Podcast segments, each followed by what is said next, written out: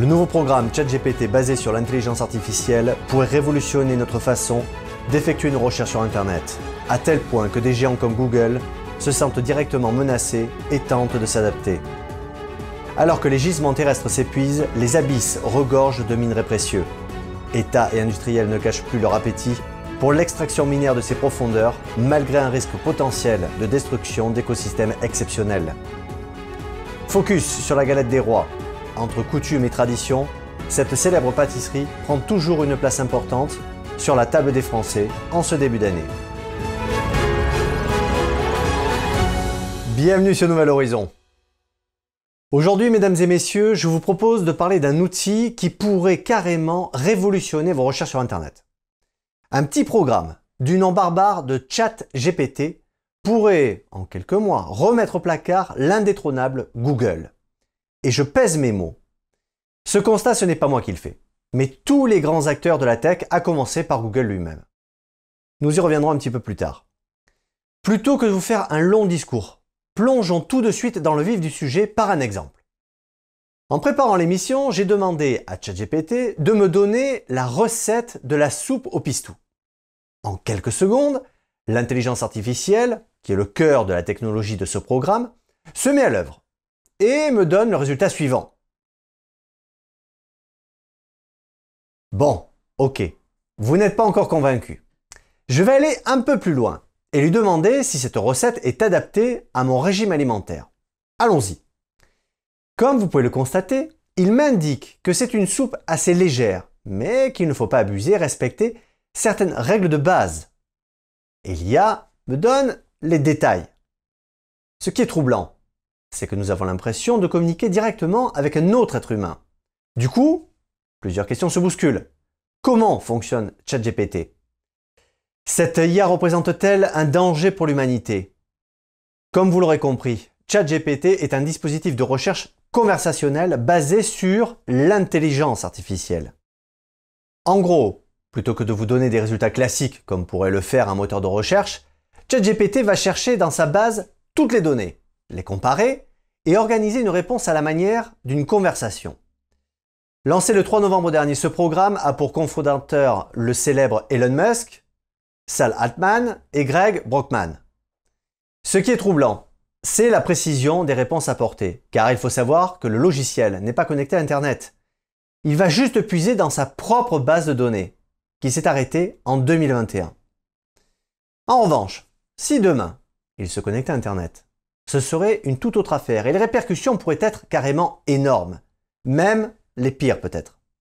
En effet, certains petits malins ont réussi à lui demander de fabriquer une bombe artisanale et ils ont réussi.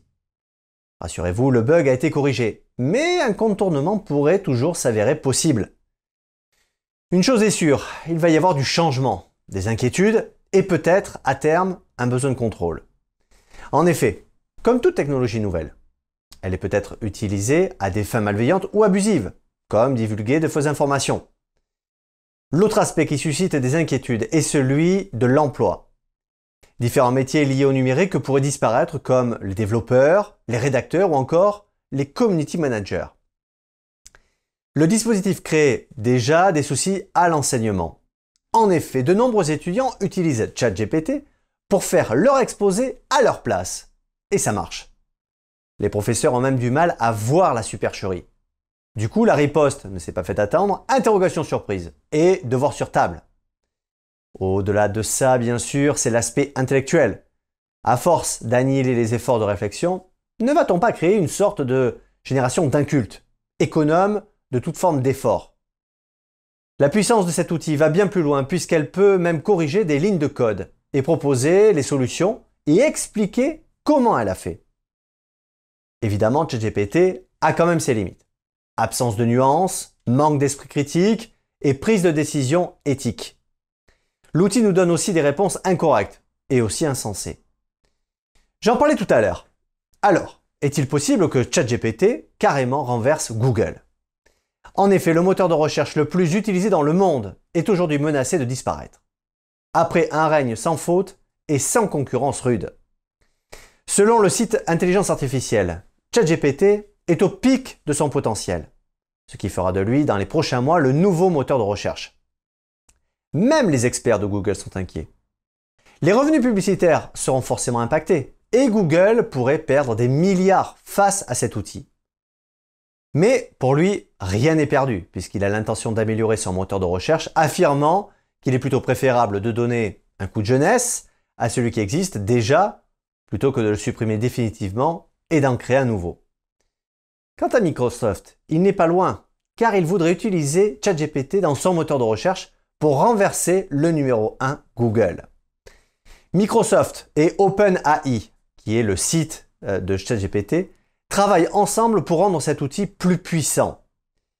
D'ici la fin du mois de mars, un chatbot apportera des réponses aux internautes sans passer par le site OpenAI, mais directement sur le net. Pour Microsoft qui a investi 1 milliard de dollars dans ChatGPT, ce sera l'occasion de détrôner Google. Ce dernier représente aujourd'hui 90% des recherches dans le monde avec des revenus publicitaires colossaux. Il semblerait que la guerre des moteurs de recherche soit maintenant déclarée. En dépit de ses limites et de ses moyens, ce ChatGPT reste un outil pratique pour la communication en ligne, pour les recherches et l'apprentissage. Mais cela n'en fera peut-être pas une révolution pour l'humanité. Hier, nous avons remplacé les bras par des machines. Allons-nous aujourd'hui remplacer le cerveau par l'IA Nous savons tous que l'IA peut proposer des combinaisons mathématiques à l'infini, mais est-elle capable de sensibilité, d'intuition, d'affect? Face à un monde qui se tourne de plus en plus vers le transhumanisme, sommes-nous en train de supplanter notre humanité au profit d'un avenir résolument artificiel et numérique? Donnez-nous votre avis dans les commentaires. Après l'exploitation pendant des siècles des énergies fossiles sur toute la planète, les États convoitent aujourd'hui des richesses marines insoupçonnées. Il s'agit bien sûr de métaux rares extraits de fond des océans qui serviraient à lutter contre le réchauffement climatique.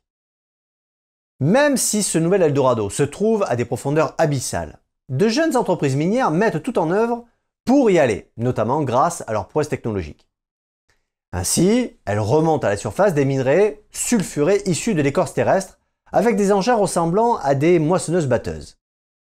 Les premiers essais d'exploration réalisés au fond des océans ont déjà été réalisés.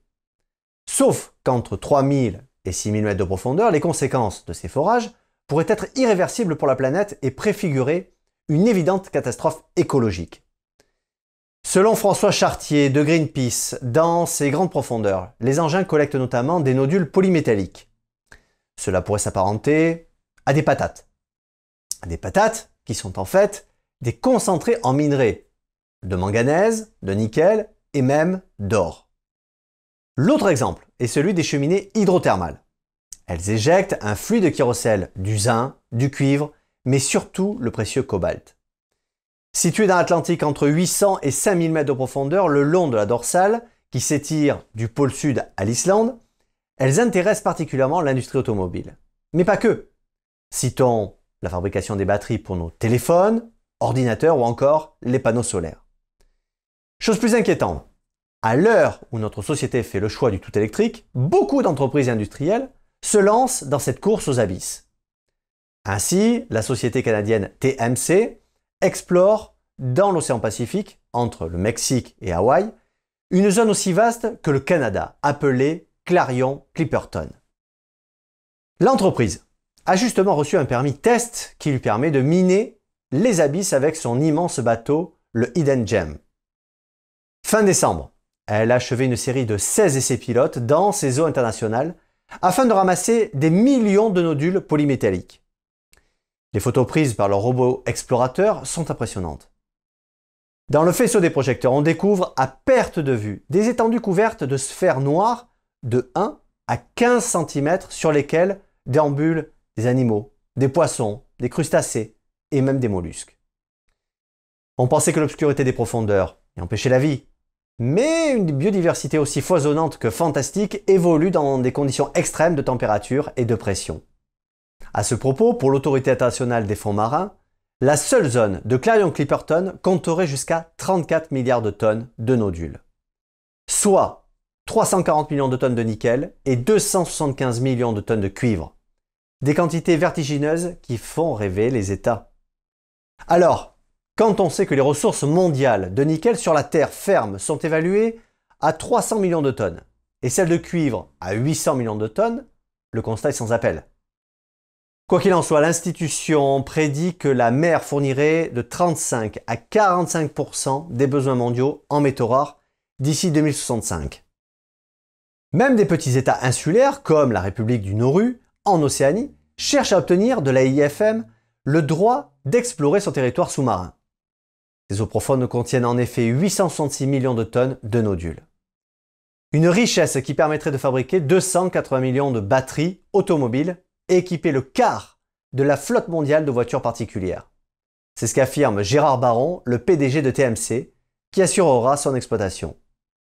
Alors, quelle est la position de la France face à l'exploration des grands fonds océaniques Pour sa part, l'ambiguïté du président français questionne. Il se trouve qu'en octobre 2021, Emmanuel Macron était favorable à l'exploitation minière des fonds marins la considérant comme un enjeu stratégique. Mais depuis juin dernier, lors du sommet des Nations Unies sur les océans, il a affirmé la nécessité d'un cadre légal pour stopper l'exploitation minière en haute mer.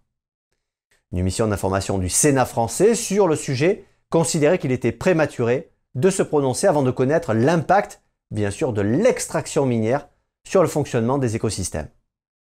Dès lors, la France a renoncé à explorer les grands fonds océaniques. Cependant, lors de la présentation de son plan France 2030, Emmanuel Macron a expliqué que l'exploration des fonds abyssaux serait un levier extraordinaire de compréhension du vivant.